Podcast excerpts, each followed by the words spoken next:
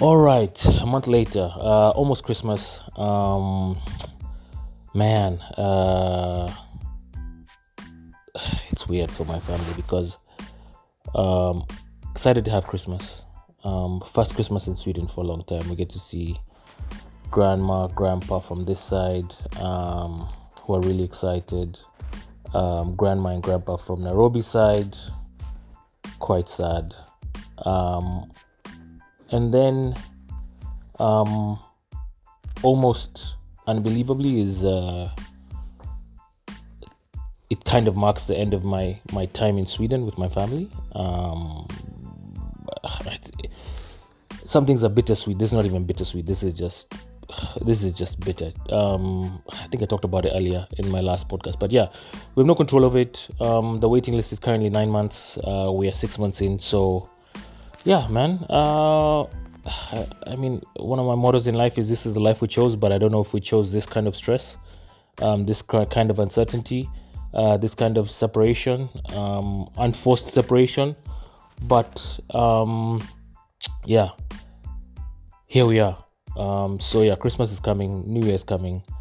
Um, trying to plan for all those things and the eventualities and the um, things that you speak about and things you don't speak about just because uh, some things you don't really want to happen, but here they are.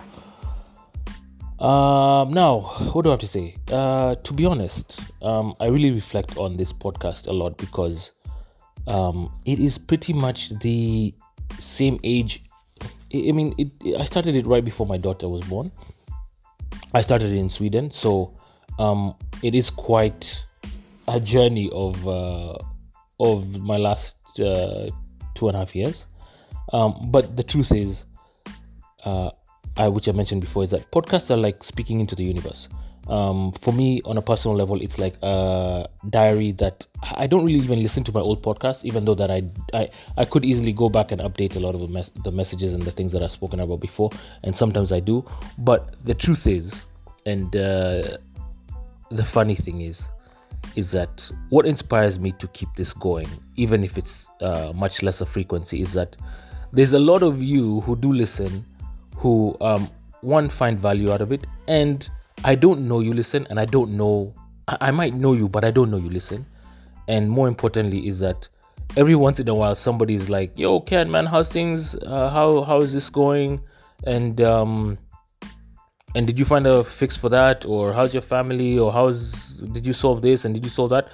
And uh, and then i realized um, by somebody revealing that information that they listen to my podcast um, which which i mean i don't know if it inspires me but at least it, it, it, it lets me feel good that i can share my story and people can appreciate or people can be updated or uh, people can just know you know? Um, maybe a little bit more about myself a little bit more about my family a little bit more about um, somebody else's perspective on life. Um, yeah, so uh, I, I, I do this for the people that do listen. Um, to some, all, few, five minutes. So thank you for listening. Um, it's actually strange to be saying that I've done something or um, been a part of something for quite quite a few years. Um, yeah, so I'll keep it going. Um, I wish there was a way in doing this I have learned that one, I do like to speak. Um, one, I do like to share my opinion. I do like to share my views. I wish there was a way that I could do this on a larger scale. Um, but yeah, that's just that's just one of those things that is kind of the things I I think about in life. Um, that right next to owning a restaurant one day, um, I do think that I would like to speak on uh, a topic or public speaking or something of the sort. So yeah, that's just random. But um man, damn. Uh do I have any updates? Man, a lot of updates are really just kind of uh in halves. So um yeah, man. Still very unsure where we're gonna be. I'm going back to Kampala. Um, COVID is kicking Nairobi's butt. Um, flying into Nairobi probably not the smartest idea for me to even spend any time there because I'll definitely get it. Um, and I need to get back to Kampala, so I'm not stuck in Nairobi. I think I think this time no this oh, this time last year I, I did get a false positive or or I did get a positive in Nairobi. I don't know if it was false. I don't know if I was um, asymptomatic. But yeah, I don't want to be stuck in my mother and father's house again for an extended period of time. Um, man, uh, I guess the only other two stories that I wanted to tell um, are about um, my first experiences in boarding school. So I went to boarding school when I was what 11 years old. Um, and I came from a background that is, uh, I mean, my parents are, my mom is very religious, my dad is Catholic. We were very chilled. I went to a uh, religious school called Consolata Primary School. I think it's Catholic. And so I was always raised around religion. Then I went to a boarding school that was extremely religious, extremely, extremely, extremely, extremely religious. And part of the integration into a new place is that there's activities that kind of break the ice. Break the ice in the sense that, you know what, let's make it comfortable. Let's get to learn somebody's personality. Let's let's just have some fun. So, example number one is I was in year six. I was the Kenyan, the new Kenyan kid. Uh, uh, uh, let me preface this by saying the school was a missionary school. I didn't even know what the hell a missionary was at this point. I just knew that there's some bunch of Americans, Koreans, people from all over the world who come here because their parents have come to teach Christ in Africa, and we just happened to go to the same school as their kids because it was a good education and a safe place. So you throw in um, Kenyan kid from city boy, 11 years old. I, I, I mean, I didn't, I knew right from wrong, but anyways, let me tell the story. So the teacher says, guys, we're going to play a game. The game, I think, I don't know if it's called charades, but it's where you act out um, an, act- an action and people are supposed to get what you're doing. So for me, um, here I am, 11 years old, in a class of about 20, 11 year olds, and I start performing my action. And the action was of an extremely drunk person. So, guys, I don't, this is my first memory. This is one of my first two memories of being in boarding school. So, I, I I'm in a classroom and I'm now behaving like I'm drunk. And I'm expecting everyone to very quickly guess that I'm drunk and to jump up and say, You're drunk, you're drunk, you're drunk.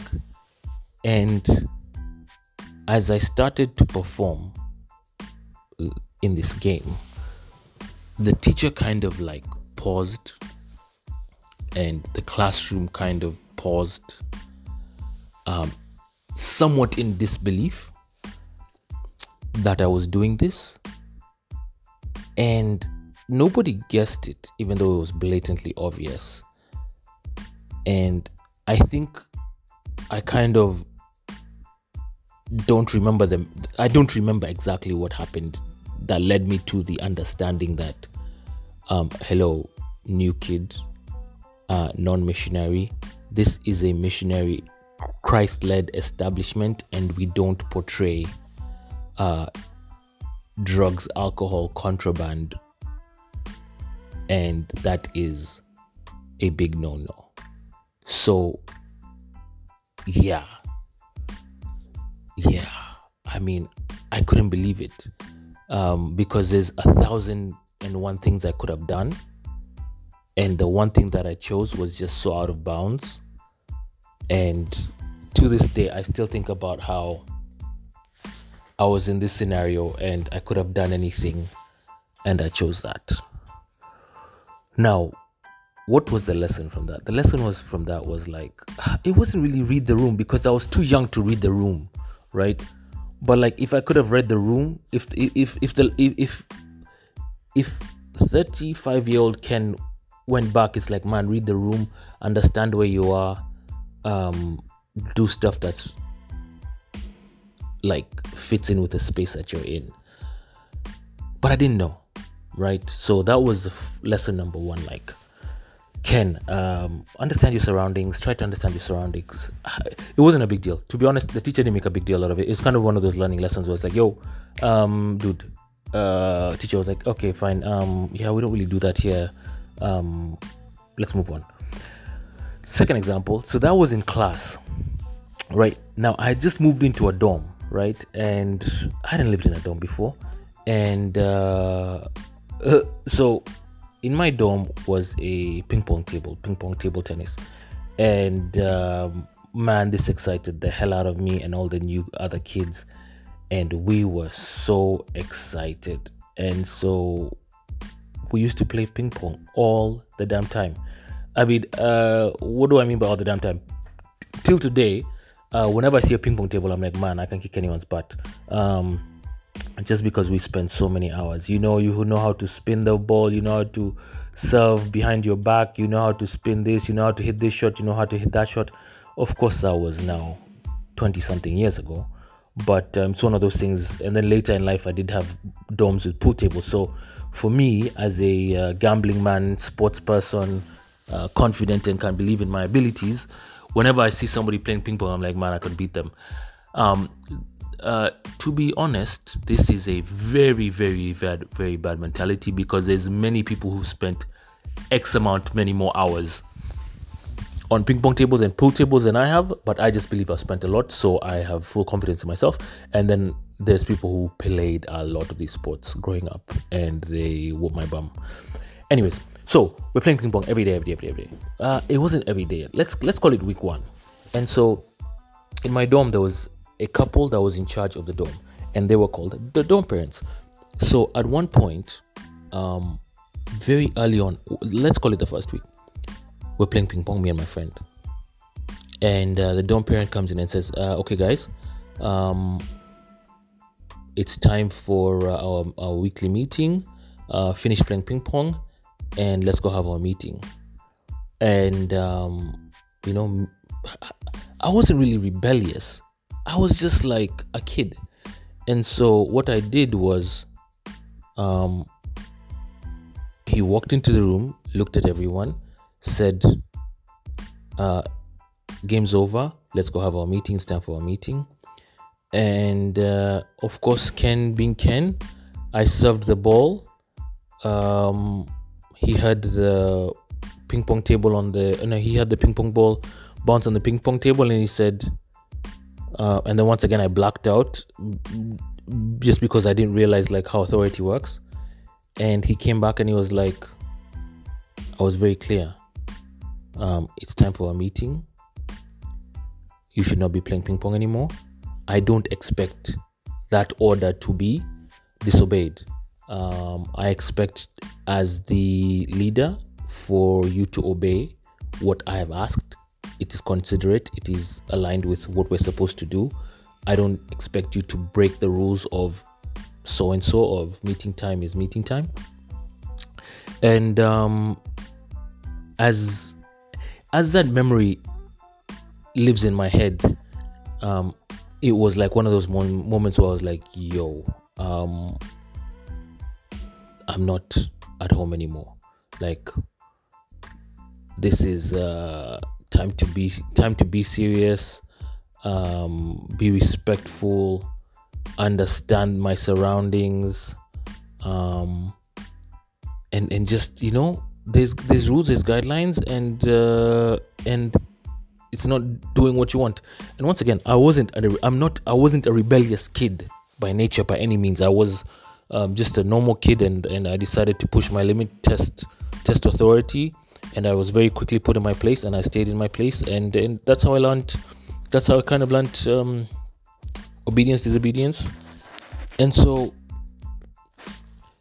from those two kind of stories, um, I, I really, I really think about one reading the room a lot in my life.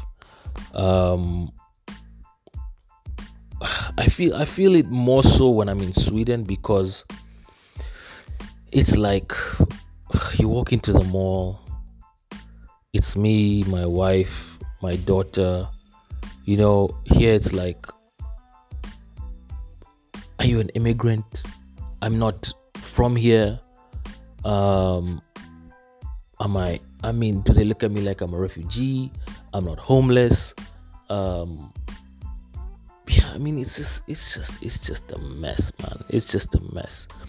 And so, as Ken 2021, I'm like, yo, everywhere I walk into, I'm like, okay, what does this person perceive of me? Right? And guys,